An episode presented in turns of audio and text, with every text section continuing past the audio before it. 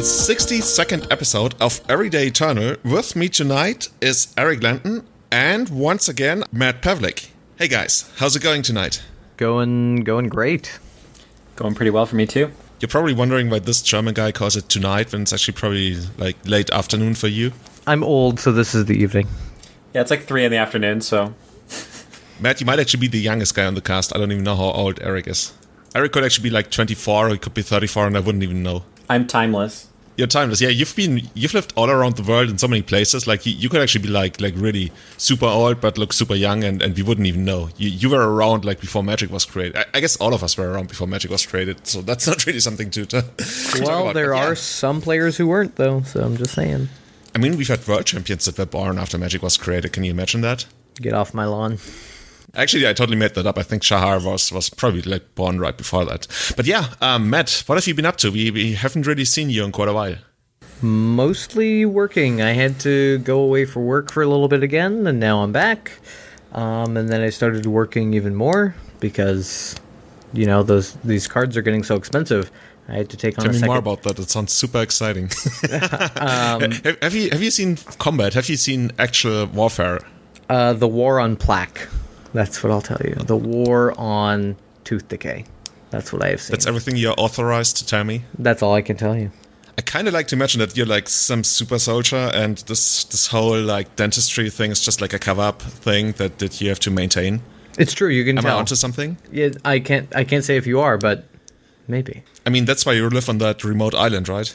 it's true. You can only get here by boat, and I guess helicopter. And you don't really have a, uh, a real magic scene, right? But we will get back into that into that later. Eric, was what have you been up to? Uh, our show notes still say question mark, question mark, question mark. So I don't know. I have been playing Magic. I've been streaming. I went to an MCQ that uh, I only was there for a little while. It didn't go that well. What did you play? I played. It was a modern MCQ, and I played Mono Red Prowess. And my first round opponent was on uh, try and deal 100 points of damage to me in this in this round.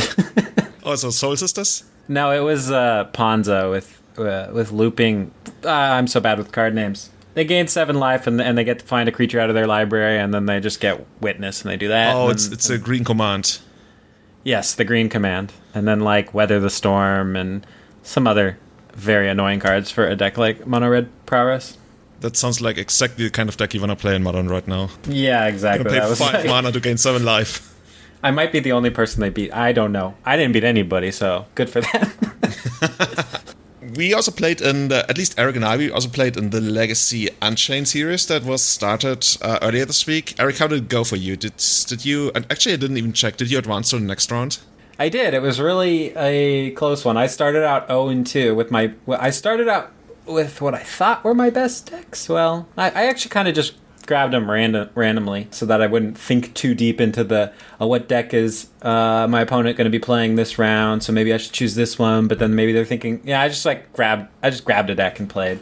But I started out 0 and 2 lost the Delver Mirror. My Delver deck, I think, was very poorly designed. And then I played Reanimator, and my opponent had like triple Will turn one. And then we had a really close game two that I won, and then a pretty close game three that I lost. So that was the 0-2 start, and then I moved on to uh, a Pox deck with no banned cards in it, and I beat top Miracles with Dig Through Time. That was great. Anyway, yeah, I went on to, to win. I, I have a feeling you want to maybe explain what I'm even talking about. yeah, yeah. I was just gonna say, in case people are wondering what happened to us, are we gonna play like all these banned crazy cards and hoping to get away with it? It's actually a tournament series that uh, I think it's uh, Min and Max of minmaxblood.com and that Kadem Smith have created, where we have unbanned a ton of amazing cards that used to either be legal in Legacy or in the case of, for example, I think Earthcraft and a couple others have never been legal Goblin Recruiter. yeah, exactly. Goblin Recruiter have never been legal in Legacy to begin with. So we didn't unban like the super busted stuff, like no Power 9 and I guess no Tolarian Academy and that kind of stuff. Uh, but there's a lot of things, and people have been bre- brewing with pretty much every card. I think the only card that hasn't actually seen play is Goblin Recruiter, even though I tried for this week, but I couldn't really come up with something. So if you have like a sweet Goblin Recruiter list that you want me to play in week three, I would be very open to that. Uh, yes, so I played uh, a Crazy Minds Desire deck. I played Miracles. I played my green-white version of Survival, which I really like a lot. I played the greediest four-color Delver version that I just could create. And, of course, the Blue-Red Omnitell, which I initially thought would be the best deck in the format, but from the stats that we've seen this far, it actually only went one and three in the first round. And even though that's like not very significant, it's it's still somewhat surprising. And I'm gonna play it again this week but I'm not so sure about it. I submitted a couple of new lists. I also submitted an elf survival list, which is kind of a little bit like cheating because I only added like one survival, so it doesn't really like make it an elf survival deck. But it's it's some spice that I really look forward to using. So yeah, that that's what's what's gonna be up in the Legacy Unchained League. But what actually happened in Legacy this week? There were a couple of tournaments all around the world once again. And the first one I want to start with is the Missouri Legacy 10K at Moonbase Market. So that was a really big tournament in the Midwest in the US. Uh, I think it was in St. Louis. And 175 players came together and played it out. We don't really have the deck lists yet. Maybe by the time the podcast comes out, the deck lists have been released. So I'm going to link it in the show notes on itsjulian.com. But for those who, want, just want to know what the metagame was like, we have 16 Wrenn and 6 decks that played some kind of 4 color control list. We have 12 Death and Taxes decks, 11 Miracles, 11 Grixis Control, 9 Black Red Reanimator, and then it drops all the way down to like 6 ANT, 6 Blue White Stoneblades, etc., etc. And I want to point that out one player actually playing Pirate Stumpy. So I don't really know what they actually played, but the, the metagame report that I received from the organizer actually literally says Pirate Stumpy. So if you don't know what that I guess that was like a joke that, that Bob Huang and I created and I think it was like mid to late 2017 where we talked a lot about about actually Popeye Stumpy and then the community came up with like Pirate Stumpy list that we never mentioned any of those cards. It, it was the first completely community created deck. So you guys remember you make the card, well that was you make the deck. And yeah, apparently somebody played the deck, and I, I actually have lost a match to that deck, even in the, in the hands of Pleasant Kenobi. So props to that guy. Uh, with regards to the top eight, we saw one Death and Taxes, one A and T, Bomberman, Miracles, Rock Delver, Moonstompy, an unknown deck that nobody could remember apparently, and a Rock Cascade deck. I guess that's the, the Crashing Footfalls deck. So what sticks out to me is that if you consider the numbers, um, we had 9% Wrenn and 6, uh, so almost 10% Wrenn and 6. They only put one in the top 8, which I guess is yeah, is something to be expected if you expect all decks to perform equally. But given that it's kind of the new hotness in Legacy right now, I would have expected for, for there to be more but yeah, it's it looks like the kind of top eight I would somewhat expect these days. Eric, how do you how do you feel about that? Uh, you mentioned that the crashing footfalls deck was in there. That one I'm, I'm a bit surprised about, or was that top sixteen? No, that's top eight. That's actually top eight. We got that report oh, yeah. from Scott Monroe, who sent that list, uh, who also has a really sweet report about the tournament. He top eighted with Bomberman, so shout out to him. You can check that out on itsjulian.com as well. And he gave me those numbers. Yeah, that's the only thing that really stands out to me because that although that strategy seems pretty fun, it in my experience of of playing against it and watching people play it, it's uh, it's pretty inconsistent, and then the power level of the four fours isn't actually there for how inconsistent it is at what it does. But I mean, it's got a bunch of good blue cards in it, so it's not that shocking. yeah, to me, it's like almost like a Nic Fit in disguise in the sense that it, it, tries to be like a super legit deck that has this cool aspect to it. But we, we talked about it, I think, a couple casts ago when we had Barra on the cast, and he didn't really like that deck very much, whereas Marius Hausmann really liked it a lot. But I don't know, it seems to be this this fringe thing that I would guess would probably go away. I don't know, but it's. I can see the appeal of it. Like, who wouldn't want to make two two rhinos? that actually that would sound, uh, sound like something that, that would be totally up Matt's alley. Matt, have you have you seen that cat, the deck before? I haven't seen the deck before, so I'm definitely excited about it. Didn't you actually order two crashing foot uh, what's it called footfalls in Russian? I, I may have. So for those people who don't know, Matt actually orders a ton of Russian stuff to my house that I sent to Canada then, and there's so many crazy cards in Russian turning up at my place, and I'm pretty sure you you had those crashing footfalls sent to me. Yeah, of course. The only thing that I didn't get in Russian was Wrenn and Six, and now have. I'm getting punished for it. So, are you planning on playing it? So obviously they're still in your possession, so I will be playing them once I get them. I don't know how, but I will fit them into something, and I'll be very excited. Maybe I'll play Rug Cascade. Maybe I'll just play Jun Cascade with uh, making more rhinos. Who knows? I'm very excited that Moonstompy top aided though. I definitely love Moonstompy, especially if there's all these decks running around, these four color decks running around. So Yeah, that that's a deck that has seen some success or even more success lately, and we're gonna get to that when we talk about the card market series in Frankfurt that also took place. And it's not that surprising, right? It, it doesn't really take doesn't really care all that much about all the stuff that Wrenn and Six is promoting, and also those those crazy Astro Check Lab, whatever you want to call those decks. You you guys know what I mean, right? The mm-hmm. the, the thing that everybody's super crazy about. The And I've seen Arkham's people go or some bullshit. color. Yeah, exactly, exactly. It's it's it's everywhere right now, and even as we see in the Missouri thing, like 16 people came together and they were like, "Yeah, this is what I want to do in Magic. I, I, my deck starts at four colors, and then we we'll move on from there. Sometimes even that snow mana for for like not only Astrolabe but also Dead of Winter that that we've seen. So I I wonder where this format is gonna be headed because if you've been following my Twitter, uh, you will have noticed that I wasn't very happy with the state of the format, and maybe there was some frustration speaking out of me after after like basically falling out of the tournament, uh, having started off five and one in, in Frankfurt. But we'll get to that. To me, the greed that we are seeing, and also the reaction to the greed, which is basically I'm either gonna fight your greed with even more greed, going five color, or have have some kind of crazy stuff in my deck or going the other way, for example, like Moonstompy, or even people like Eldrazi. We've all, uh, actually I saw a lot of Eldrazi lately, are playing all in combo decks. Like we saw a resurgence of Oops All Spells at some point.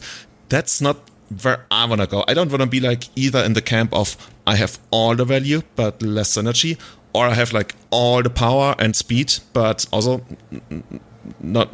Basically, I'm missing.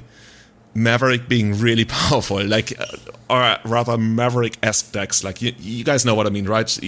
I know I guess totally what even you something mean. like Chant would qualify for that. And I know that Matt is also the kind of guy who would really enjoy that, but I, I don't know what your experiences have been lately.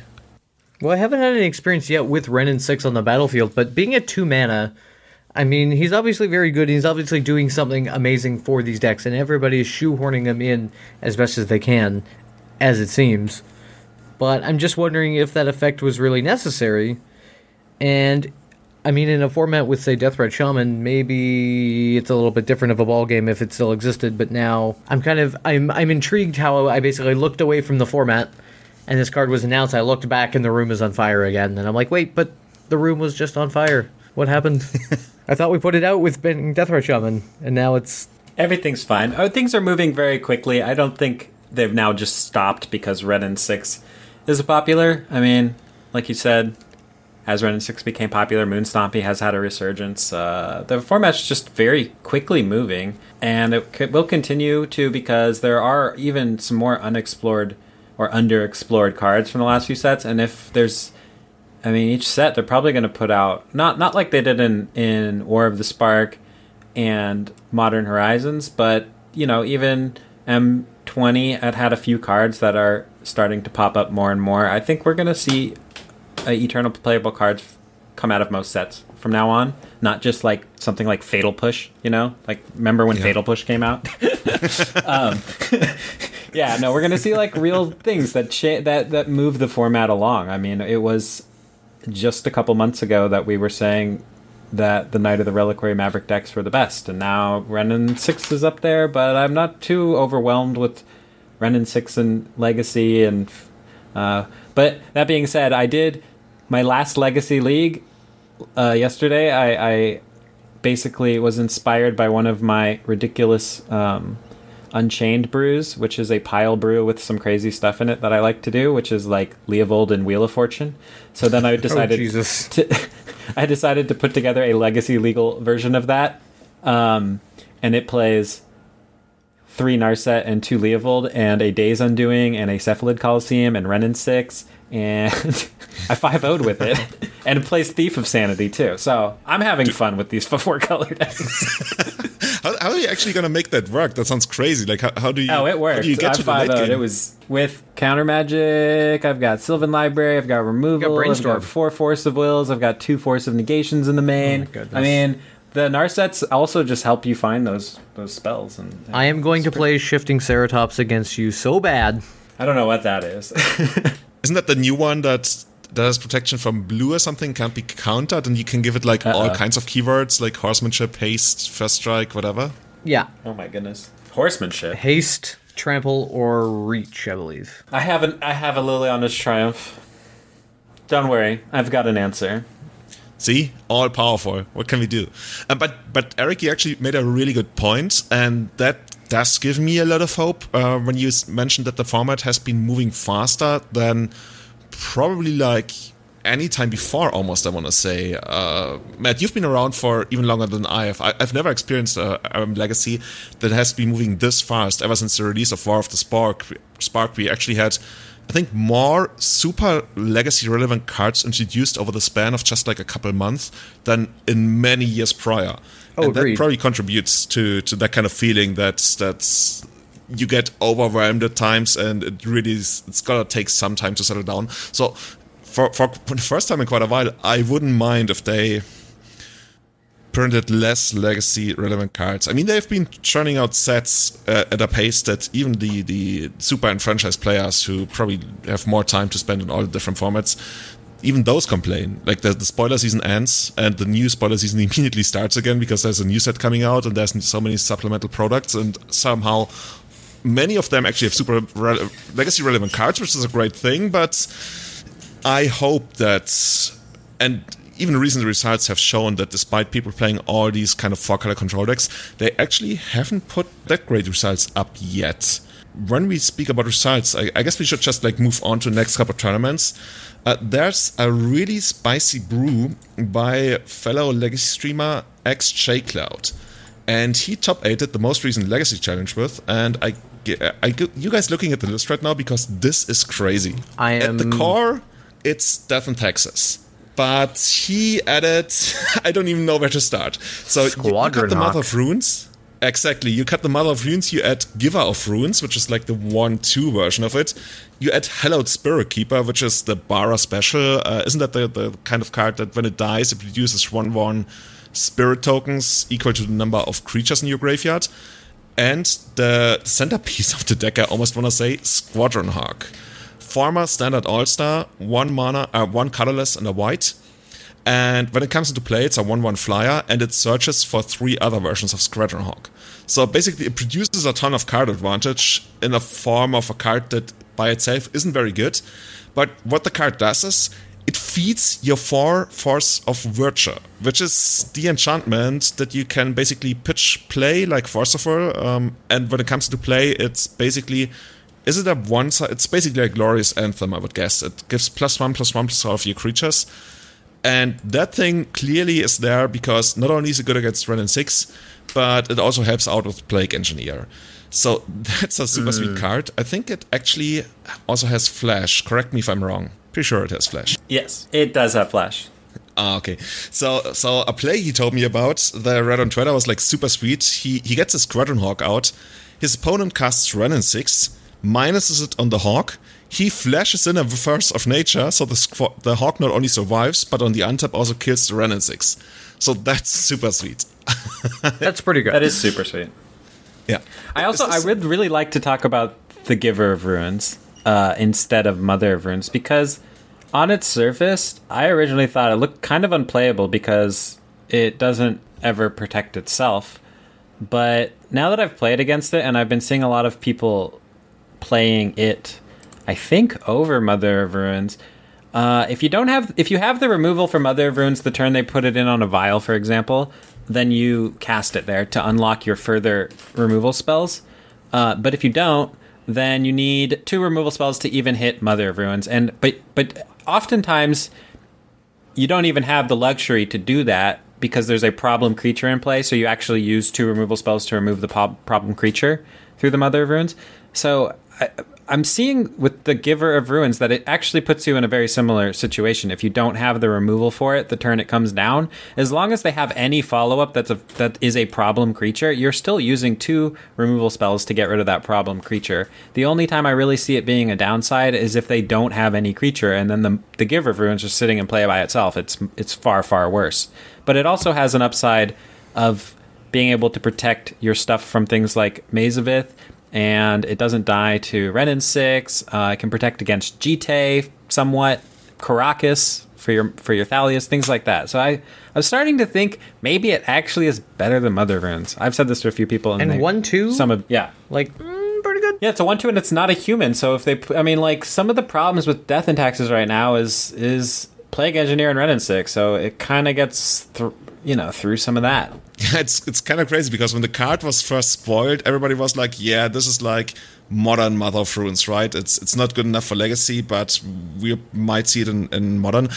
And like you mentioned, it, it usually will always still trade like two for one. The only difference being you can you can get it to work if you hit the giver of runes. No, actually, the, the way I want to put it, you with Mother of Runes, if you if you want to get rid of it, you need to two for one yourself on the same turn. With Giver of Runes, you can at least actually oh, that also doesn't really work, right? You can also like end of turn hit the mother and then hit. So yeah, actually, And it's like, what if you're? They're not. People aren't playing Mother of Runes to protect Mother of Runes. They're using it to protect problematic creatures like Thalia. And so, it does that. If you put it on a vial, it does it the exact same way a Mother of Runes does. I wonder whether we're actually going to see more of that card because uh, I'm still think like somewhat are. stuck in the, the feeling that I initially had when it was spoiled that it's not good enough. But outside of not being able to like hold the ground on its own against, for example, like a Tarmogoyf or Nimble Mongoose or whatever, what have you, it it seems kind of sweet in that regard, which is still.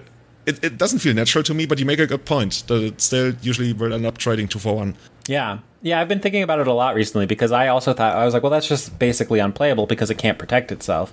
And then I started seeing people play it, and I played against it, and I'm looking for removal. And then after a couple of turns of not having removal, I'm like, well, if I draw a removal, it doesn't really do what I need it to do. All it can do is target this Giver of Runes, so that's not what I need it to do. So You yeah. Matt, you should order your foil Russian copies, right? Uh, you don't do foil, right? You, sh- you uh, I I'm ordering my couple of Russian copies right after this podcast. You should do that. Are you also gonna get your Squadron Hawks, or do you already have them? I think I already have the Squadron Hawk, so we should be okay there. How do, how do you feel about the, the card? Because obviously, 1 1 flyer for 2 mana isn't really that great, even if it gets more copies. But I like how they use that to actually make up for the card disadvantage that Force of Virtue, like playing 4 copies of Force of Virtue. And of course, what it does, it helps you out by pitching it to itself in case you don't have the Squadron Hawk. But I guess you could also Recruiter of the Guard force. Oh my god. Like, you draw a single Recruiter of the Guard, you end up with 4 cards in your hand. It's pretty sweet. it seems pretty darn good. Like I'm, yeah, it seems interesting. Let's put it that way. it's an interesting mid-range way of fighting while basically Grixis and four color control. At least that's what XJ Cloud said on Twitter. This is basically the deck he came up with to fight those four color mid-range piles. And it seems like he actually has a lot of stuff that really makes it work. Let- Let's look at the sideboard for here.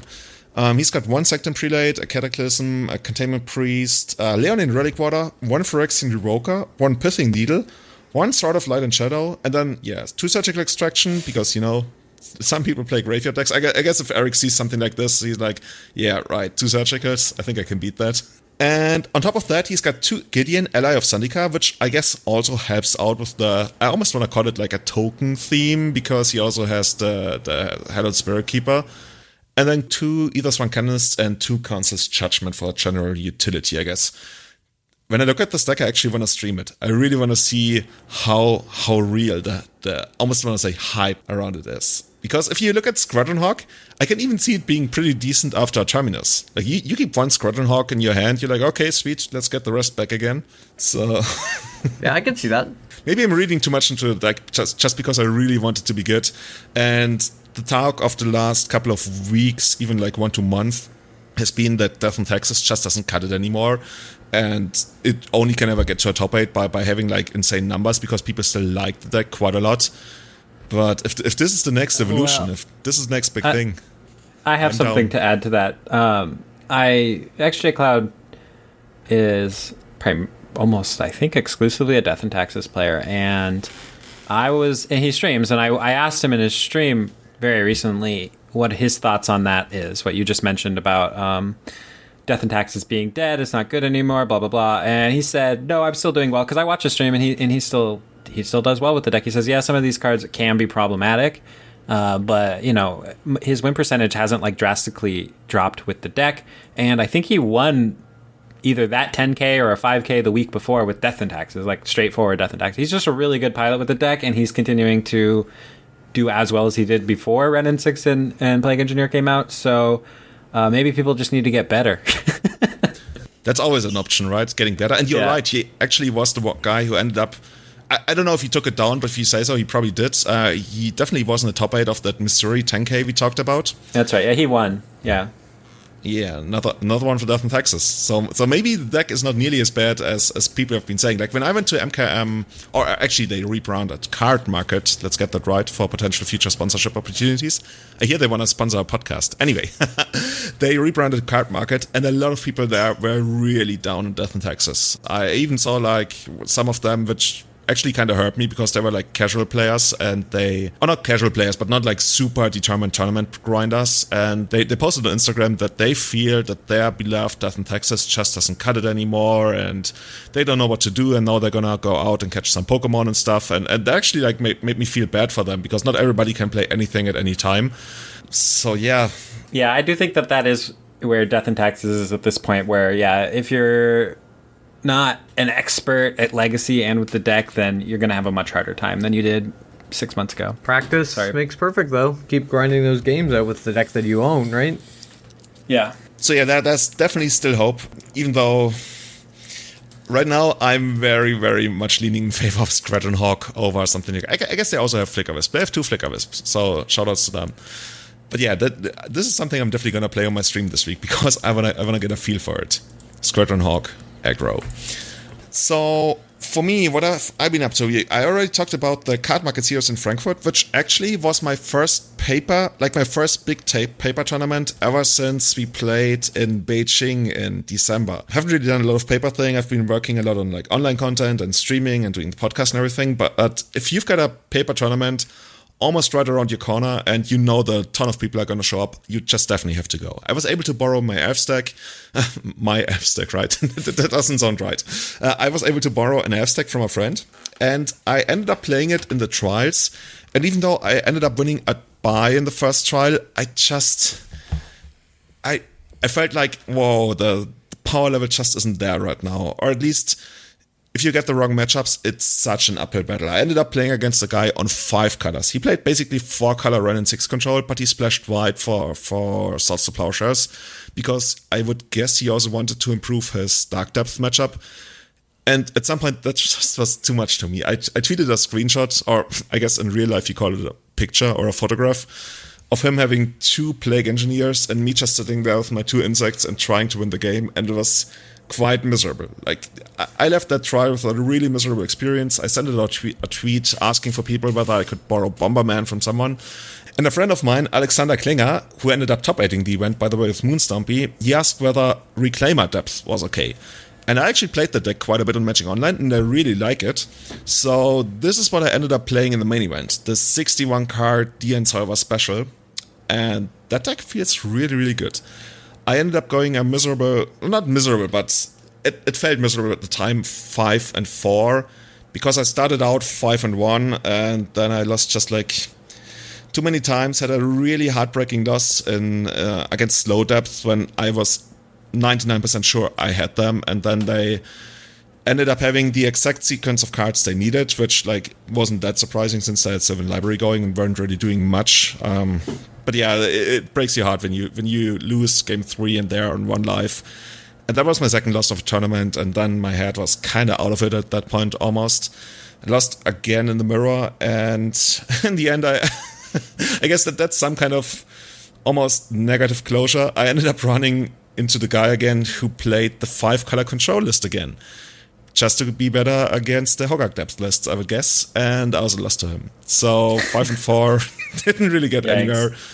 But I've got a lot more experiences. And like what's really, really cool, we had 285 players show up for the event. Actually 282. And that once again makes it biggest legacy tournament in Germany of the year. And I'm happy that we still get so many players. We used to get I think three to four hundred, but close to three hundred, still a pretty good showing. So there's definitely a lot of legacy to still be played, and also for the rest of Europe, we're also going to have GP Bologna, uh, or I guess they call it Magic Fest now, and also Eternal Weekend. And I think we might actually see Eric at GP Bologna, right? I, I, do you already know whether you're going to come? I am going to try. Yes, I'm planning to. Are you going to collecting donations on your on your stream? I think some people do it right now. Uh, well, I'm not asking for donations specifically for that, but I am. All my donations that I get are going towards a plane ticket to Bologna. Yes, so like donation decks and things like that are going towards uh, towards the plane ticket. Okay, that sounds pretty cool. So I would love to see you there again. Would be cool. Maybe you can actually get Matt along, and then we uh, and we also ship Bob over, so we can do a pod like a live podcast or all four of us. Would be pretty That'd be cool. sweet. When is it? Oh yeah, it's by the end of November, so there's still some time left. Okay, maybe, maybe. I mean, let's hope no no war breaks out that the Canadian forces are involved in, and they need some dentistry, like The Russians, quote unquote Russians, dentistry. man. Just saying. That's all you're allowed to say. That's Okay. all I'm allowed to say. So yeah, uh, what actually happened in that tournament? So let, let's look at the the metagame breakdown that Cardmarket get for us. Um, we've got eight percent of what they call blue, black, red X control. So I would label that as basically four color Wrenn six control, Czech Pile, Astro Czech, whatever you want to call it. 8% Miracles, which to me always feels like the Charmin deck. There's so many Charmins playing Miracles, so not that surprising. 7% Storm, 7% Sneak and Show, 6% Blue Red X Delver, 5% Turbo Depth, and then a bunch of other decks. I think nothing. Re- I guess what stands out is Death and Taxes, one of the most popular decks that we've seen over the last couple of years in these big tournaments. I would say is only sitting at 4%.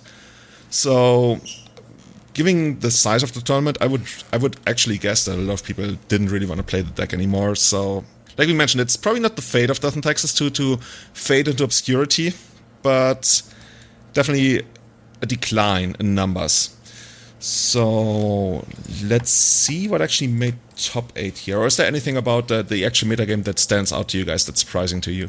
I mean, it's nice to see 28% is other. It's always nice to see a good smattering of basically everything else going on. So, Yeah, I guess that also includes Elves. I'm so sorry. I would have loved those guys to put some better. No, I guess it's less than two percent then, so it's more like one percent.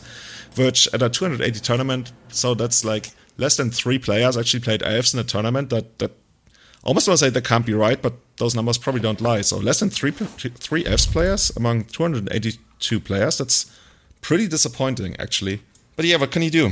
Um, one thing I actually want to point out before we look at the top eight, something that I really didn't like, because let me preface this that by saying that the tournament was actually amazing. It was very well organized. The the coverage team they hired a couple more people. The technical stuff was all on point. It's really really good. But one thing I didn't like, and I guess the coverage people don't really have influence over that. Almost 25% of people had a buy in the first round. We we looked at it and apparently like 70 people had a buy, and that just feels too much. Like some people even had two buys. And I get that you run these trials so people can come a day earlier, give you money to play in your trials and all that kind of stuff. But it's just so so many buys. That And those buys everything even off. stack. yeah. Yeah, yeah, it's it's, it, it's leaning towards pay to win almost, which isn't really the magic. Like people say, magic is play to win, but that honestly, magic is more like pay to play because it's an expensive hobby. But once you're at the tournament, you're usually on somewhat equal footing. Uh, and something they do that I don't really like is that the buys actually do stack because there's four tournament, four trials uh, on Friday and Saturday, and if you win a buy in one of those tournaments, you can actually stack up to two buys, which is very uncommon. Like they never really did that outside of the the uh, Cardmarket Series. So I think nobody would really be. Yeah, yeah, yeah. I think it, it would not distract people or disencourage people from playing in, in those trials if they got rid of that. Because you can still play in a new trial and try to get two buys because not that many people actually end up getting two buys. So maybe that's something we could do away with, and that would somewhat reduce the number of at least people with two buys. But yeah, that's just something that that's I noticed that felt wrong. I remember when we got to a point in GPs where like one third of the field had buys, and that's when Wizards decided, okay, we really got to do something about the buy system because it used to be rating based, and then they removed that. And yeah, there's something wrong with the buy system, but that's just my take on it. Or, or how do you guys feel about that? But do you like it when there's when you, you can earn a lot of buys in trials prior? Uh, I personally feel that I'm always handicapped because I don't have buys because I don't play a lot of paper magic. Like at the GP I went to, I started out 8 0 and I was like, without buys. I did this without buys. It's like, I, I feel like every time I go into a tournament without any buys, uh, yeah, like I said, I'm, I'm super handicapped. So um, I think they should be harder to get. I think they should be much harder to get. I think maybe they should be rewarded f- for, yeah, like basically like an MCQ where you've got 100 people and whoever wins gets a buy. I mean, this, shouldn't be so easy that, that uh, all you have to do is play a lot and you have two buys to every event. I'm on the same page. I mean, realistically, maybe there shouldn't be any buys, but yeah, whatever. Um, however, if they are going to hand out some buys, uh, maybe in the tournament of 282, you know, 10 people show up with buys. But when you have 70 people who are not playing round one because they've already got, you know, one win, what is that also going to do to the breakers later on as well?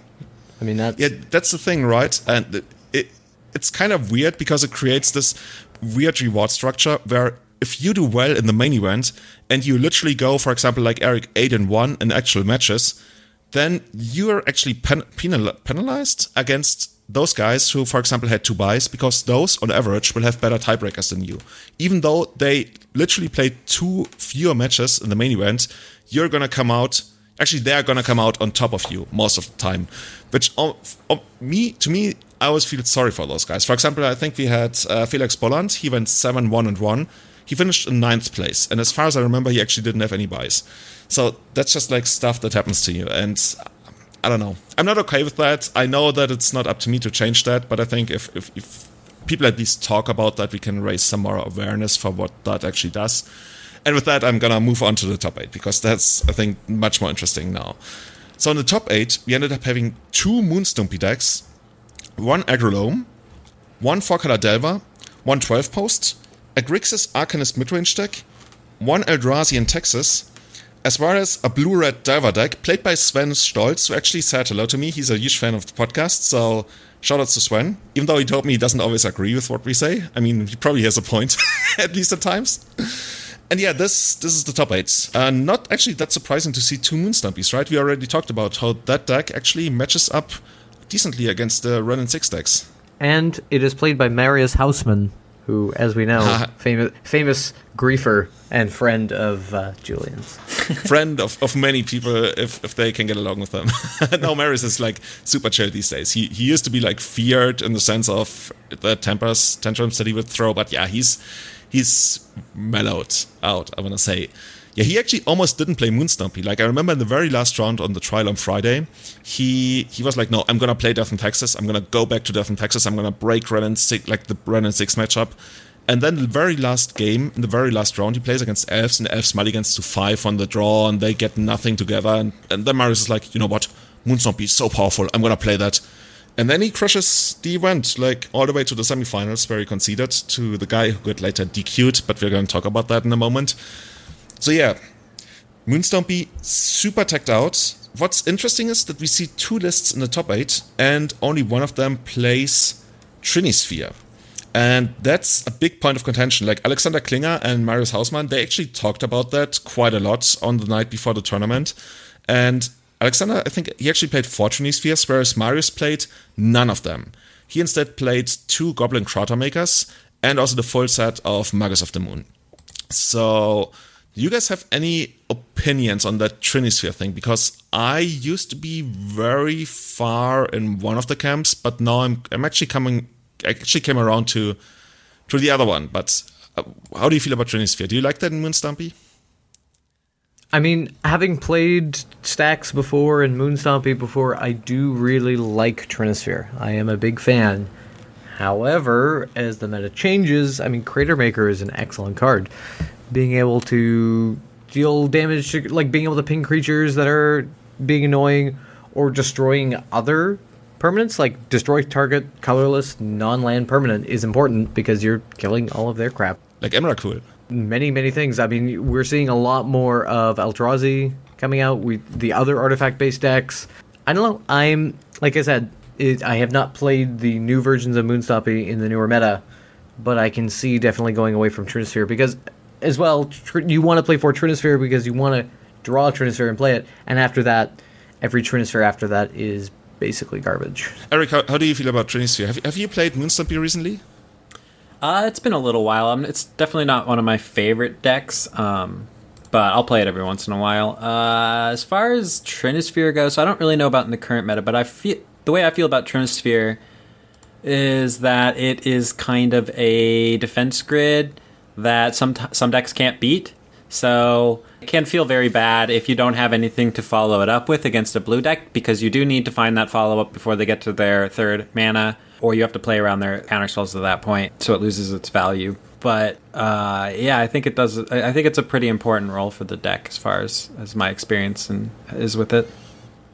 Yeah, that's also what, what I always used to say, and I think that's a very legit point for Trinisphere. Not only does it create these crazy uh, magical Christmas land scenarios where you go turn one Trinisphere on the play, it's also often a must counter for blue base decks because they know they might, might not even have like a third land on the third turn, and they will need to counter it in order to even just be able to interact with all your future stuff.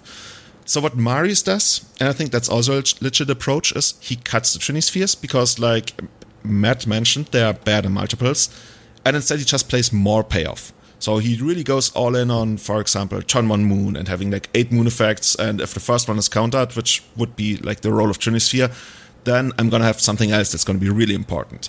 Given Cratermaker isn't that great in that slot, that's more versatility as opposed to like having more raw power. Um, but overall, with the eight other goblins, like the four Warbosses and the four Rabblemasters, he basically at least that's his line of thinking that I'm transporting into this this episode. He really wants to hit hard on every turn and never put the foot off off the pedal, if, if that makes sense to you guys.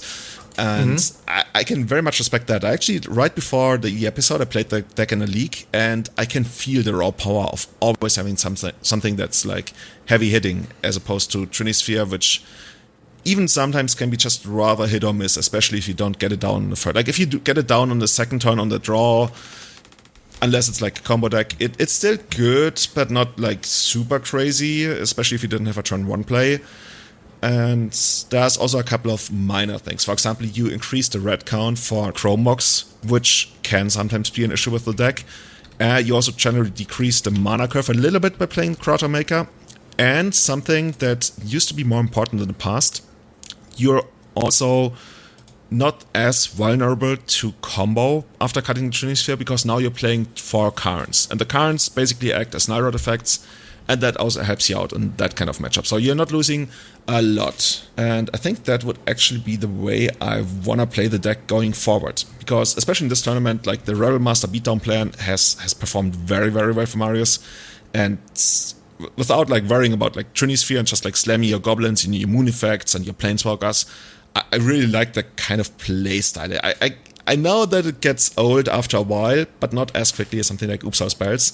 So yeah, this this is something a list. This is the kind of list I would very very much recommend to anyone looking into the deck because Marius has been working on that deck for almost eight years now. It used it started out as a joke and he had some awful awful versions of it that he went like I don't even want to say like one and five or something in our local games, uh, but at this point, every single slot in that list is very, very much checked out, and I would very much recommend it going forward. It even I even got so far that that I felt like I want to play the deck, but.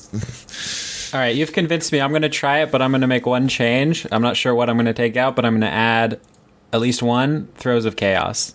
If we're not playing Trinisphere, I want to play Throes of Chaos.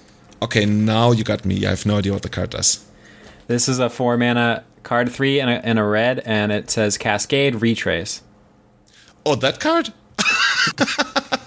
okay, okay, okay. So you, you, can basically cascade on every single turn. So you can use your extra lands to, to turn them into hopefully something meaningful, right? That's what it does. Yes, yeah. It it helps you not stop flooding if or it helps you stop flooding with because the thing that you said about not never taking your foot off the pedal, this deck is going to have problems with that no matter how you build it, with, with or without Trinisphere. There, there's, uh, I mean, it, you're just drawing off the. You, you have to keep a hand an explosive hand. You have to mulligan to a fairly explosive hand, and then you're at the mercy of the top of your deck. And by replacing four Trinispheres with a couple of redundant moons that maybe they're already ignoring, it's it doesn't change it that much, uh, in my opinion. But yeah, so you maybe I've seen people go up to like a ninth Rabble Master effect, uh, and I actually think Throes of Chaos is worth testing in that spot. So the, of course the downside is you got like twelve cards that, or, or other like at least eight cards and Chrome Mox and Chalice of the Void that you don't really want to hit. Uh, I guess Simian Spirit. But you're going to draw them anyway, right? Because you've already flooded. This card is like exactly. for when you flooded, and then you're going to be drawing these cards. So at least you're gonna filter out all, all the, the, crap below, like the lands that you would draw into otherwise. I can, I can definitely see it. It's it, it's like a one turn thing. No, it actually it cantrips immediately, right? Or not cantrips, but it, yeah, yeah. Maybe I'm gonna suggest, suggest that to Marius it's basically uh, at a very basic level a red Sylvan Library in the sense that it gives you more more actual cards as opposed to lands when you don't need them anymore. yeah, it just unfortunately skips over your four mana planeswalkers, but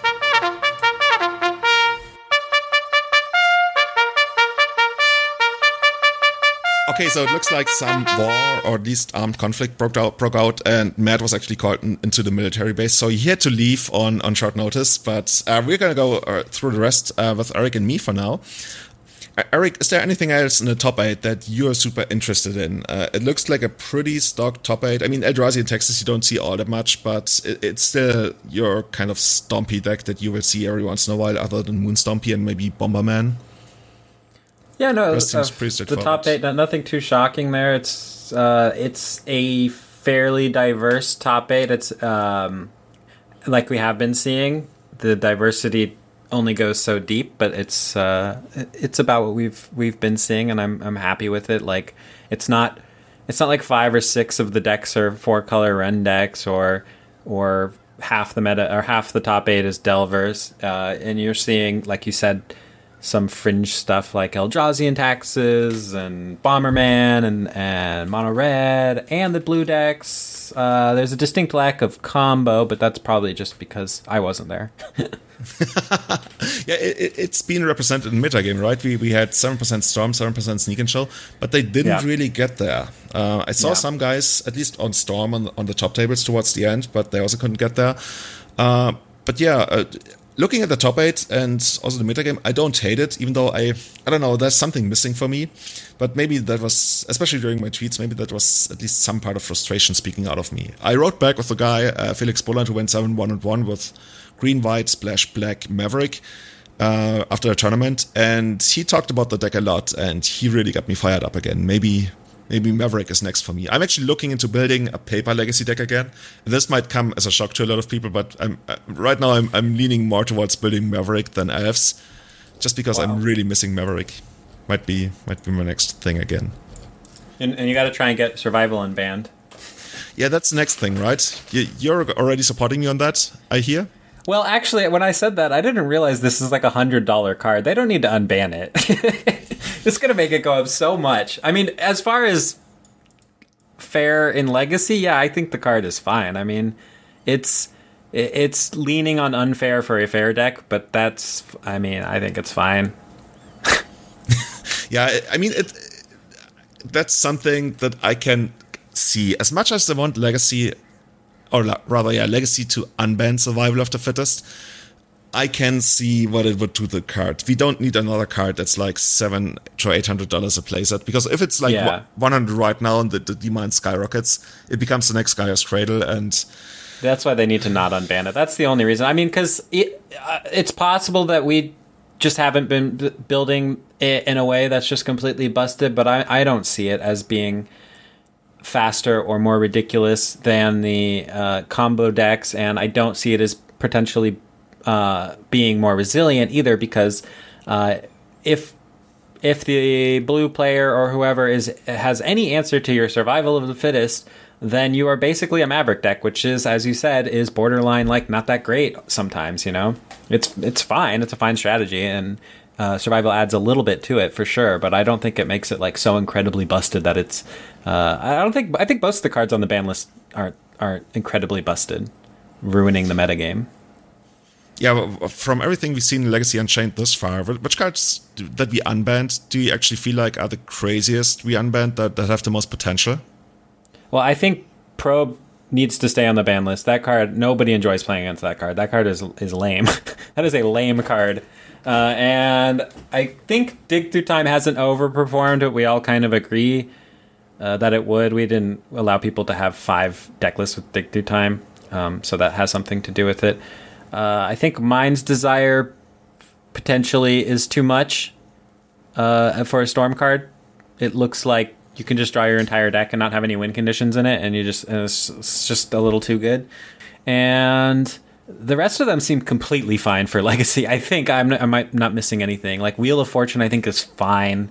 Um, Windfall, I think is fine. Survival, I think is fine. Squirrel Nest, and those are like borderline unplayable. Those would be like fringe like meme decks that are decent, you know. yeah, I, Mind, actually, Mind Twist unplayable. Mind Twist is unplayable. Like there's, uh, it's just funny. I don't necessarily think they need to go and unban them because it's just an antiquated ban list, uh, and there's no real reason to unban them. But yeah, I think like Mind Twist, for example, is completely unplayable.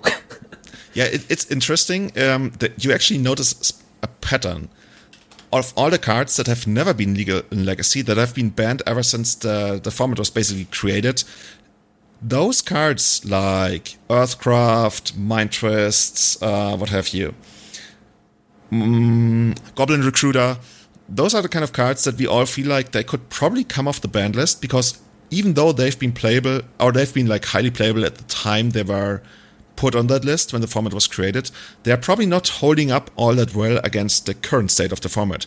Whereas cards that were put on the ban list later on that have been legal in the format before, like Deathrite Shaman, Probe, uh, Dig Through Time, most people feel that they should stay on the ban list because they have proven themselves in a rather recent past and they are really powerful. So yeah.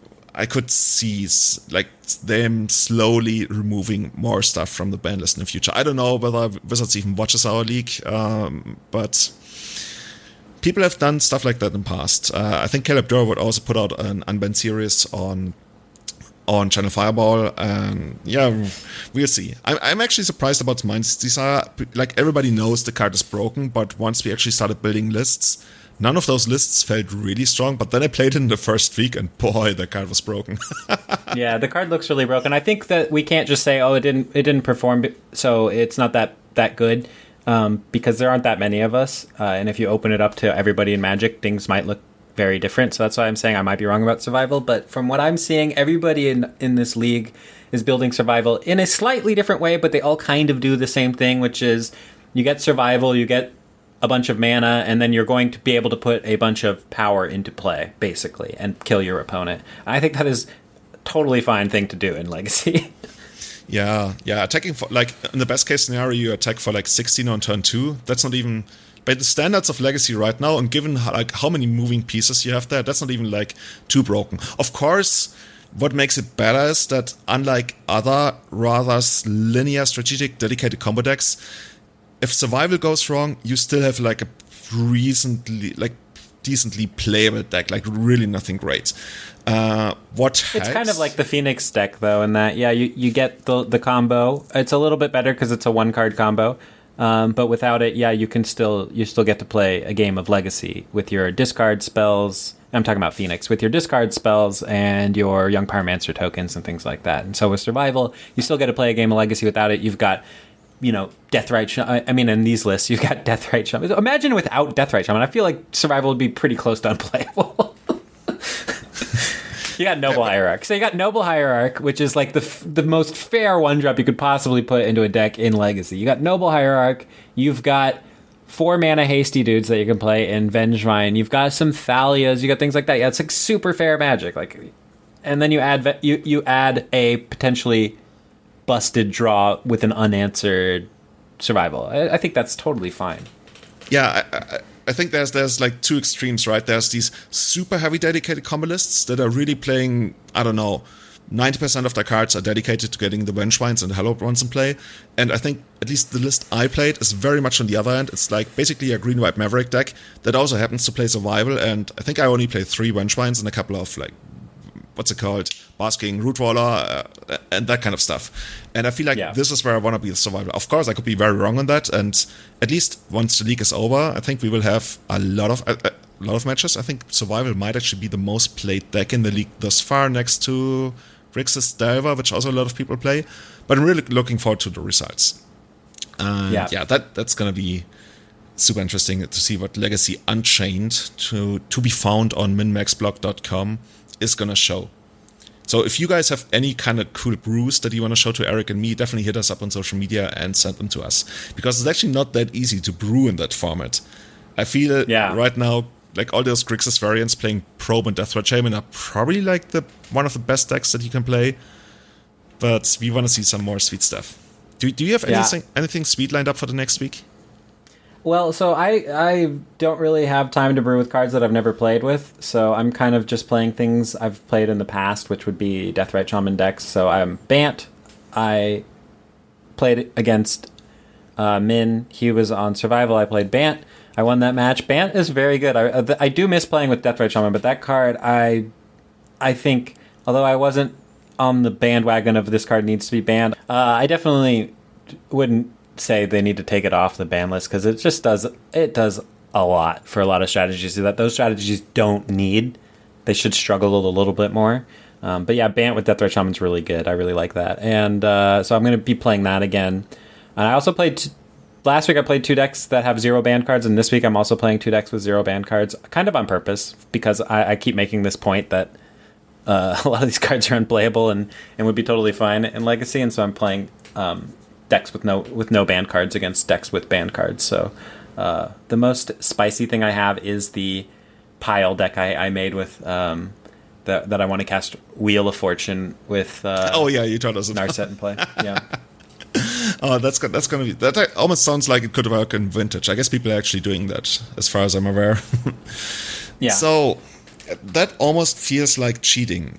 And having said, said that, unfortunately, or I guess it, you could also say, fortunately, he was caught. Somebody was disqualified in the top eight of in the finals, or rather after the finals of the Cardmarket Series in Frankfurt. Um, to me, it feels really weird. Even though uh, I, I probably wouldn't call him a friend, but he's something. He's someone I was friendly with, who I have seen and known at European tournaments for years, and he also would have rather been in the camp of players. I would have said they probably don't cheat. Like you don't assume anyone cheats, but he was always like such a nice guy that you would always assume probably not cheating, right? But I, I guess that's that's part of the of the facade of the, the the thing that they put up. A lot of people actually told me, for example, that Alex Bertoncini was like super charismatic and he was always super nice to everyone, and they would never th- think he would do that kind of stuff. But yeah, um, so what happened? He was playing four color Delver in the finals against Blue Red Delver. And Twitch Chat, Mr. Twitch Chat Police, the underground dojo keyboard cage fighters, they caught him. They noticed three different things uh, that I- guess two of them on their own are already pretty damning. Uh, the one thing about playing two lands a turn, even though it also looked pretty deliberate, I would almost be inclined to to like sign it under an honest mistake, even though it looked like pretty pretty I don't know on purpose. But the other two things, Daryl looked really bad. Uh, so on the first clip, he quote unquote shuffles his library after having put well um, having put a very favorable card for him on top, and then he does the thing. I guess you've seen that before, where where you shuffle your library, but the top card never changes. You take the bottom half of your deck, you mash it into the top half of your deck, but not on top, like not exactly on top, but slightly below, so the top card never changes.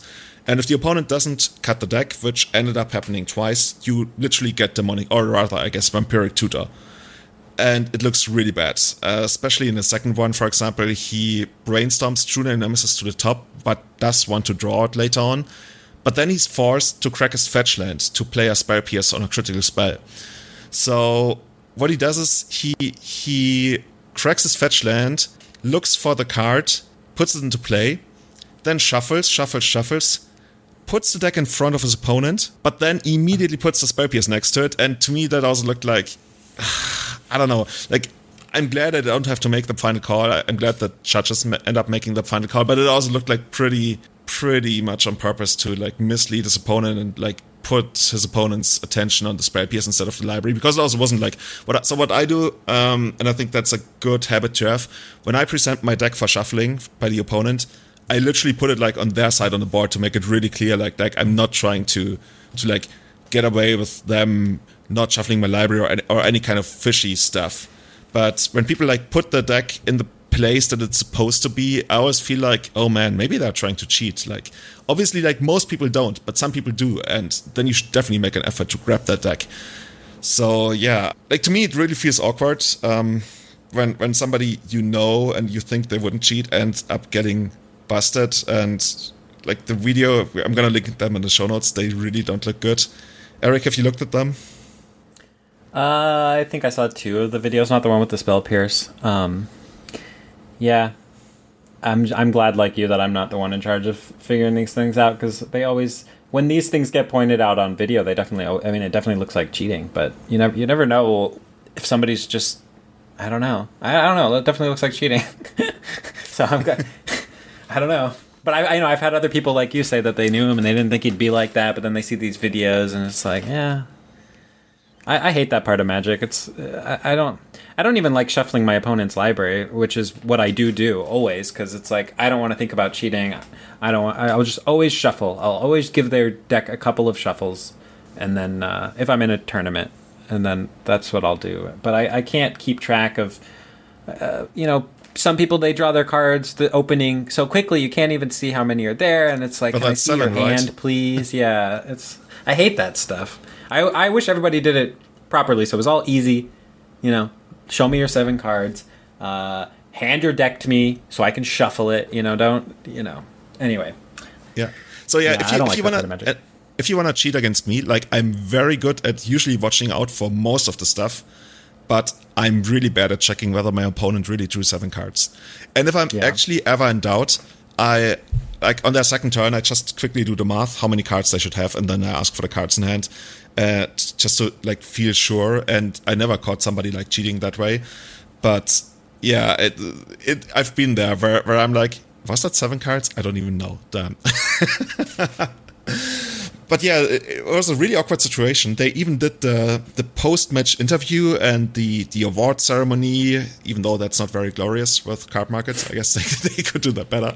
And yeah, then then he drove off, and shortly afterwards, the head judges issued a statement saying that he was were busted for manipulating of game material, they called it.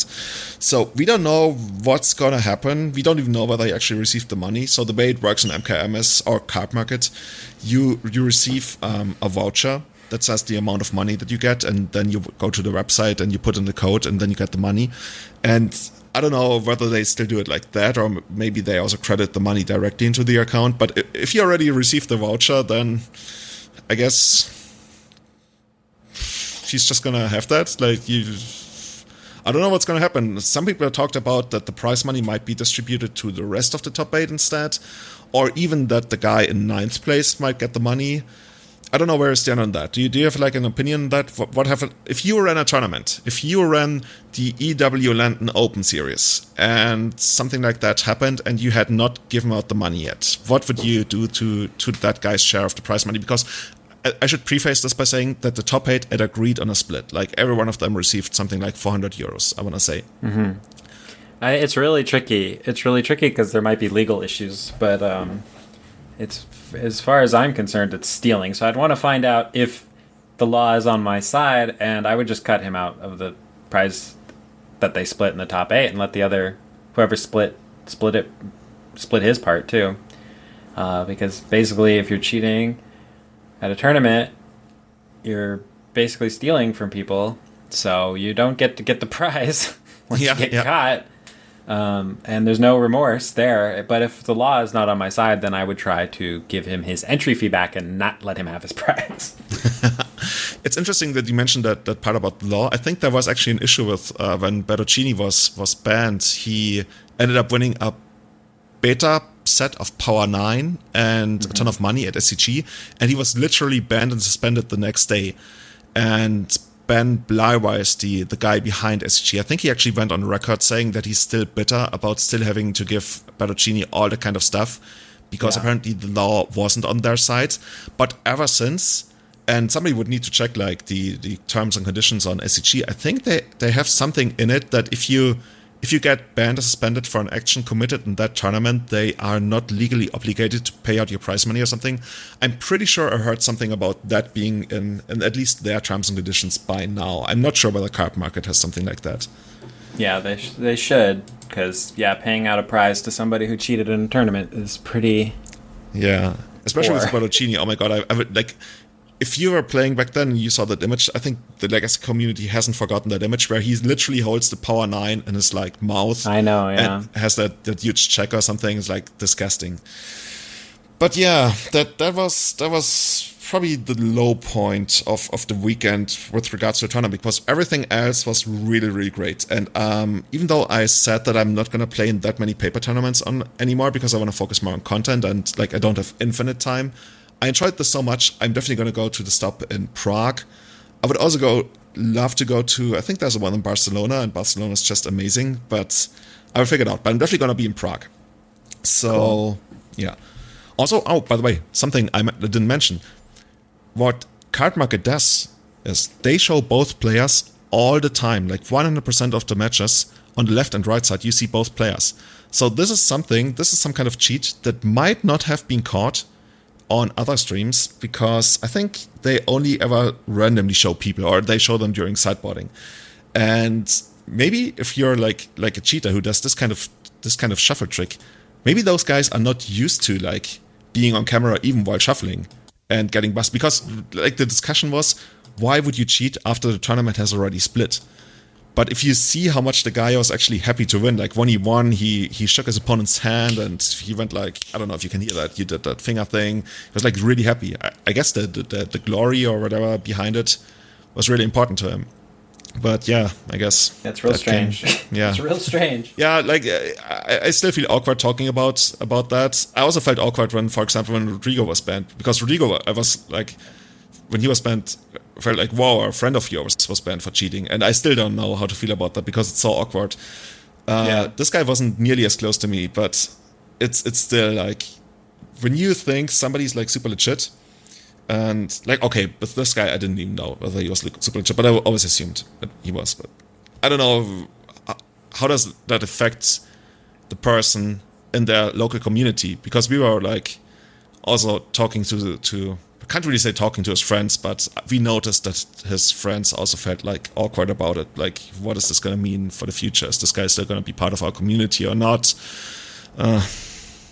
I can't stand cheaters, but you know, I if if I don't see something that that like with this video, I mean, the guy looks like he's cheating, so I'm like, I don't really want to Very, very much. I. I would lean very much toward it. Yes. Yeah, but I mean, the the judges tend to be poli- police. They're cops too, so they. If I don't see anything, like I don't know, I, it's hard for me to even have a stance on a lot of the on a lot of the cases because I didn't see anything, and and I know the, I know that magic can be very difficult. Like the dexterity of it and the everything about it can it can be very difficult and i'm often like oh crap i did this thing you know uh, and it's like i gotta be careful about because you know it'll look like i'm cheating if if uh, if i didn't tap my mana right or something like that you know i don't know it's it's hard magic's hard Yeah, definitely. Um, I mean, I've been I've been on camera attacking for summoning the creature in the finals of Bazaar of Moxen in 2013. And I still think about it. Like,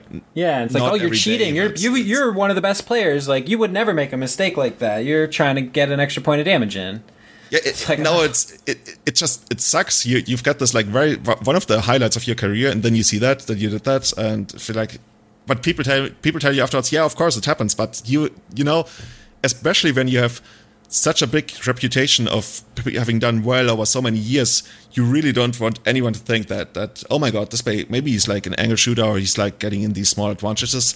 Because sometimes Yeah. you just make a mistake, and that's why when I just saw the thing about the the guy playing the second land, I very much felt like okay. I mean, everybody who plays a lot plays a second land at times, even though it looks really sketchy. But the things about Yeah. the shuffling, I ah, I hate that. Yeah, uh, if you're moving cards, I've I've had people say uh, bad players, you know, doing this kind of thing when they're shuffling. I'm like, this is cheating, even if you don't realize it. Like, you're not allowed to move the cards around in your deck and not randomize it afterwards. That is cheating. And even if you don't know it, you are cheating. like, Yeah. you know you're doing the moving of the cards around and not randomizing. And if you didn't know that's cheating, that's on you. That's definitely cheating. Yeah, it's, it's the classic mana weaving situation, right? Where, where people Exactly. tell you, "Oh, I'm, I, I, but I'm randomizing it afterwards." And you're like, yeah, why? So why are you doing it in the first place? Like, uh, like or then you you're being careful it, not to really randomize it by cutting Yeah, it. a certain- exactly. It's like this is cheating. You're you're trying to get your Yeah. lands in a certain way in your deck. You're not randomizing your deck. That's cheating. Yeah, if you even if you perfectly randomized it afterwards, if you believe that this is gonna give you an advantage, that's already the cheating mindset, and that's already being punished. There's there's a famous case on, on the Pro Tour where a player did something that was entirely legal, but he thought it was illegal to do, but would give him an advantage. And it like it would get super technically, but basically he he did something he thought was illegal that would give him an advantage that was actually legal, and he ended up being disqualified and banned for that action. Because just the mindset of trying to get an unfair advantage is what's punishable. And that's why like all that kind of stuff like mana weaving and, uh, and like moving cards around while shuffling your library I understand where people are coming from, and some people, and I don't want to say where they were from because that's like doesn't matter.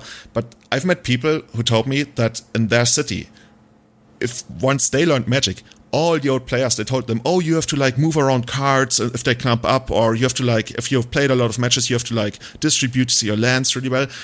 And some of them they actually didn't weren't aware that they were cheating. But it, it's really important to not only in this podcast but generally when you talk to people to point out if you do anything that you think will improve the way like the cards you draw that is not bound to a cantrip or whatever that that's really literally just like moving cards around that's cheating and you shouldn't do that and in this video like it looks really bad. And i like if i didn't know him i would immediately say yeah definitely cheating. But now i'm like 99% cheating which in, in, in, the- in the world of magic that's that's far enough to actually convict somebody. And yeah. But yeah i i, I want to talk about like, like a couple of small things that people do that enables cheating. Not only in the sense of what are you doing to open yourself up to being cheated on but what are you also doing that's not okay? And that's like in your case it's not a problem because you know you're not cheating. But by by doing certain things you say okay i'm actually okay if my opponent did the same. And that allows your opponent for example if they're a cheater like i actually I, we don't have any statistics right? How many uh, before so before you got into this segment how many people do you think are actually cheating in magic tournaments? Like if you go to a gp how many of them it doesn't matter whether it's like predetermined or opportunistic cheating what percentage of people do you think are doing shady stuff even if it's minor stuff? Oh, probably at least ten percent. whoa that high? Yeah. oh maybe you're right. Like i, I came in like thinking maybe or one or two percent but i mean especially at a gp there's so many people who, who like like i mentioned are probably like doing stuff that they they think ah that's okay. You know that old guy at my shop does that every time. I'm gonna do that. Yeah I, I'm not going to is na- really name any names, but at the GP I went to, my f- well, I guess this will make it pretty. My first loss, my first loss of the day was in the round nine, right? And and uh, my my opponent was playing uh, extremely sloppily. They were very very sloppy um, about everything. It was it was it was frustrating um, how sloppy they were playing. And I talked to a friend of mine who had played them earlier, and I realized, oh yeah, I was actually watching this match, and they played this person earlier, and this person had tried to change a. Um, this is like round seven at X and O.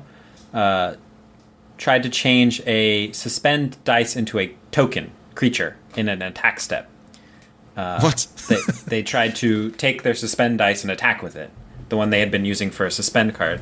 They tried to attack how do with you it. as attack a- with the dice well, it's a 2 2. It was using dice for tokens. Um, oh i see i see okay oh that's Yeah. that's pretty shady Right. Well, a- and uh, the judge got called, and, and oh, it's just a mistake. You know, it's not. Uh, it, okay, that's not a creature. It's not attacking. Basically, this person has is one of the top ELO or, or yeah ELO or like this person has top aided many many GPs. This person is not bad at Magic. so I mean, and that's definitely cheating. I mean, if you're sloppily playing and moving things around to then have like more creatures, it's uh, it's and you're not you're not like new to Magic. That that seems like but anyway, um, Yeah, it seems to me like yeah, I would say 10%. I think there's people doing stuff like that a lot to gain a little edge. There's people who um, might might draw an extra card or might uh, look at the deck when they're shuffling because they want to get some information and they, they're aware of that. That's cheating. I think so. Yeah, especially the shuffling part. And actually, that, that also gets me to what I was um, gonna talk about with like all the little stuff that some people do without ill intent but that actually enables their opponent to do the same with ill intent. And that gets me to shuffling. Because so many people, and you've, you've all seen that, they shuffle, they literally look down in front of them as they smash the, the two deck halves into each other like all the time.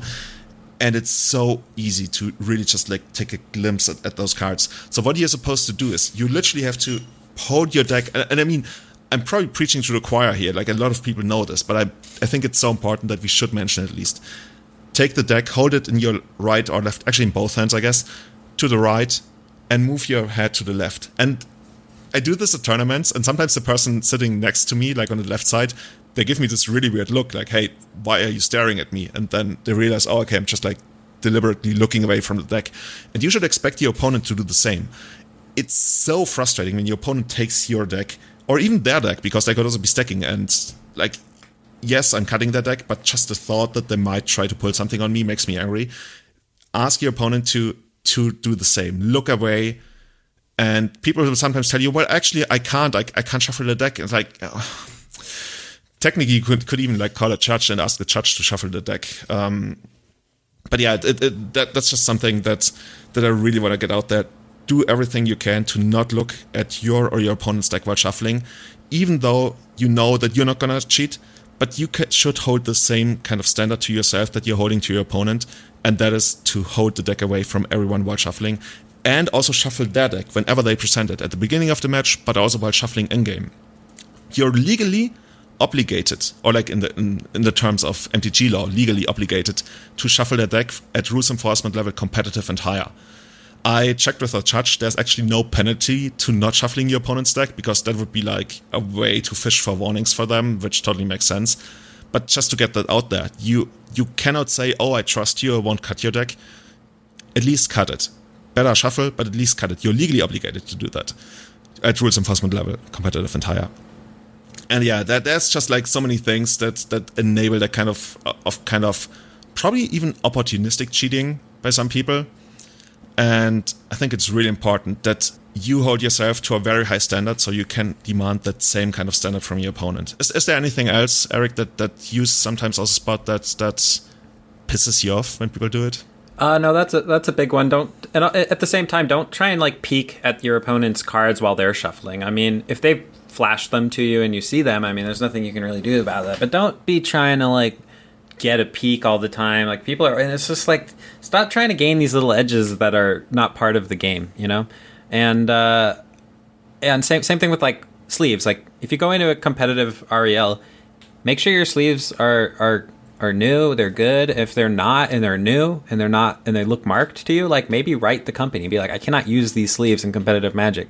You need to make better sleeves, or I'm gonna, you know, maybe they'll send you some new ones. Because it is annoying if you open up a new a new pack of sleeves. For example, at the GP, the sleeves that I was given by them, it's like almost unplayable. They all looked marked, and so luckily they're all marked in a similar way. So, I, but yeah, I mean, make sure your sleeves don't look marked and that they're new and that you're not using marked sleeves. And uh, yeah, and, and don't look at your opponent's cards when you shuffle, but do shuffle it. And yeah, the same thing like look at your opponent's sleeves. Make sure they're not marked. We just had Yuuya Watanabe get banned from marked sleeves, and he's in the um, Hall of Fame. It's like people are people are definitely cheating, and you, and it sucks. But you need to you need to be on the lookout and also make sure that, um, you know, nothing that you're doing could be considered that way. So it, so like what Julian said, if you think you're gaining a small edge from this thing that you're doing, don't do that. That's cheating. yeah, yeah. One more thing that I want to get out because uh, it happens at almost every tournament, either to me or like on a table next to me. Be aware of how you use the word okay it's to me it's the most frustrating thing. You play something, your opponent says okay, and to me that means your spell resolved. But there's, and I have to acknowledge that there's a significant amount of people who will just say okay as an um or like okay you played that spell, and it's I hate that. so it, it, it creates so much confusion. And I've been in those situations where your opponent plays, like you play a spell, they say okay, you play the next spell, and they're like, oh wait. And judges often rule or side with the interpretation of okay as being like an um, but not an acknowledgement of a spell resolving. So if you're the kind of person who likes to say okay but doesn't really mean it, try to work on that. Or just clarify that with your opponent that you don't mean that as as okay or, or anything because that's the main I, I would actually like to get in judge's opinion on that, but to me in my experience, that's the major source of miscommunication between players. Okay. Just cut that out. It's it's not helpful. Interesting. Uh, what are you saying when you resolve a spell, or when you acknowledge a spell resolves? I've never really thought about it. I say resolve. Oh, I, I say resolve. Yeah, resolves, right? Or, or, you got that, or anything like that. I actually, actually yeah. also try to actively avoid okay. Maybe I'm not doing that. No, somebody's going to come in and tell me, oh, Julian, you might, say, oh, okay, all the time, but. I might say okay when I'm in F6 mode. Okay, okay, okay, let's go. Let's go. Yeah, yeah, yeah so yeah, that, that's just so, so many things, and I'm actually gonna write a short article on that. Hopefully this week, probably ne- more like next week, about all the small stuff that uh, people should do to make it harder for people to cheat. That's gonna come up to my website. But yeah, for now, if you don't have any kind of ill intent, the only thing you need to work on is not to do things that could be used with ill intent, and that's just wanna that's just what I wanna get out there. Try to play a really clean game you don't need to do it for yourself, but if you encounter an opponent who does the same, there's potential for abuse if you're okay with that kind of behavior. And that's where I want to end with this. There's two more listener questions that we received this week that I want to get to now. The first one Can we feel confident taking a tribal deck other than Fish with a ton of lords to any GP or big tournament these days with Plague Engineer? Eric, how do you feel about that? Is Bird Tribal the next big tribal deck in Legacy? Well, I know there's one person on Magic Online who's played uh, Slivers forever, and I think Slivers will do just fine against Plague Engineer. They'd have a ton of lords now, like I think three different lords at this time. They're all lords. There's only one X one, and that's the the flyer. Galerider Sliver. Yeah, there, there, there's a few with abilities, and then the rest are all. There's like, yeah, there's the, the deck is all lords. I guess the question was, is there anything we can do with that isn't all lords? Okay. Um, uh, yeah, yeah. I mean, like I said, uh, xJCloud seems to think that Death and Taxes is still fine despite Wrenn and Six and Plague Engineer. So, uh, and you're not going to face these decks every round or anything. So, exactly yeah, right. Pl- play what yeah. you want to play. So yeah. if, if I actually owned paper Earth still, I would just take it to GP. It's like you mentioned, you're not going to play those decks every round. For example, the um, Felix Bulland, who I'm talked to, who finished ninth at seven one and one at MK, at Cardmarket Frankfurt. He told me I think he didn't face a deck with Plague Engineer or Wrenn Six even once. He played against all kinds of decks, and he got to play his Maverick game that that like all us Maverick players really really enjoy, and yet didn't have that kind of disturbance. And if you look at the numbers, it's quote unquote only 9%. And maybe some more of them float to the top tables, but it's not like they're completely unbeatable. It's you no. lose an, an amount of percentage that's not comfortable, but it's not like crazy amounts. So if you own elves or death and taxes or anything, yes, you should make some adjustments, but it's not like your deck is unplayable. Especially yeah. going into a really big field. Like if you play at your local tournament and like I don't know, 40% of people hate on you because you're the elf guy. I mean, I've been there. Yes, it's probably going to be a little bit awkward and you probably have to do something about that. Uh, but if you go to a big tournament, and I mean, this is what we're mostly talking about when we're discussing the meta game, do it. Do it anyway. It's, it's not as bad as us or other content creators sometimes make it feel, but there's a problem and it's going to be annoying, but the format will eventually slow down and settle down, and then we'll hopefully arrive at a balance that's acceptable for us. For me, I'm gonna go ahead with a little bit more of Maverick. I really enjoy Maverick right now. Uh, I don't know, Eric. You, have been you haven't been that impacted. Like if you were gonna go to a tournament, which leads us to the second listener question for the night. What decks would you take? What deck would you take to GP Atlanta if given the, any choice? If it was tomorrow, so for me, it would probably be either elves or green, white, black Maverick or Moonstompy. What would it be in your case? Would, would you go ahead with Black Red Reanimator? Like, that's your signature deck, right? Yeah, I, I always I, I always struggle with the decision um, between playing one of the fair blue decks that I have the best results with, which is generally like Grixis Delver or Reanimator. Because Reanimator has issues. It has issues in that I don't know what kind of hate my opponents are going to play. Online, I have a way better idea just because it's a smaller group of people. I mean, I play against a lot of the same people, and they, they it's easier to guess what kind of hate they're going to have. While people going to a GP may not even play that often, and they might have older sideboard cards, or they might just have the ones that they have, or they might hate Reanimator, so they have 10 or whatever, you know? So it's a lot harder to guess at the earlier stages of a tournament what I'm going to be facing as far as graveyard hate is, and that's basically all you have to think about with Reanimator is what are they going to do to beat you because your deck generally just beats everything in in Legacy on its own, except for the hate pieces. So, I always struggle with that. Um, but I, I'm leaning towards Reanimator. We'll see. I do some testing before it and see which ones I'm having better results with online. Reanimator seems really, really strong right now. And you're also going to Atlanta, right? It's, I think it's by the end of September. Yes, I will be there. Awesome. Matt, uh, do you, uh, by the way, apparently the war is already over again. Uh, Canada obviously emerged victorious against an unknown enemy, and Matt is back in the studio. Well, yes, but our guy did bring peace. Yeah, but there wasn't a war. All the greater accomplishment. Matt, now that you're back, uh, if GP Atlanta was tomorrow, which deck would you play in that GP? Well, because I have played so little in the past little while, I still think I would have to go with Nic Fit. However, um, there are a few little goodies in the last few sets.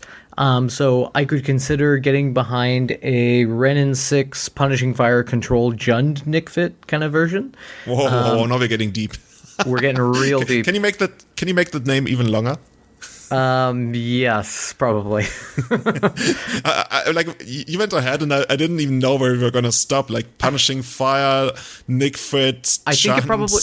I think like off the top of the, my head, this probably is like a deck with like four veteran explorers, scavenging ooze, eternal witness, shifting ceratops, Liliana the Last Hope, uh, Wrenn and six, punishing fire, Kolaghan's command. Oh yeah, that's it all. And a bunch of like one of planeswalkers. Yep. And then in the board, you yep. run four chokes, yep. two boil. Okay. Dude, we called it an EDH deck. Yeah, basically.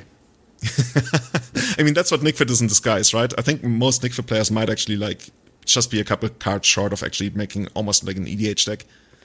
It's more exciting because you get to run more than one of your favorite card, right? That's why they're that's why they play Nic Fit. or I would run, um, or I would run something. So either yeah, some sort of like control build of something that I'm already kind of playing and tweaking, or I would run something just a hate deck like Moonstompy. Um, I'm I think I'm really into the Blood Moons right now. I think a lot of people, even though they say they're prepared for it, they never are. And sometimes you can just win on turn one, and you don't I have to play. Very Storm. much recommend that. So I would definitely give. I'm not sure if I would play the Trinisphere build though. I would be very I I would I would waffle so hard before the tournament about that. Like I said, Marius has this is the deck he's been around for Legacy in Legacy forever. This is the deck he's put the most hours into into teching out, and I'm really happy for him to finally get like a big finish again.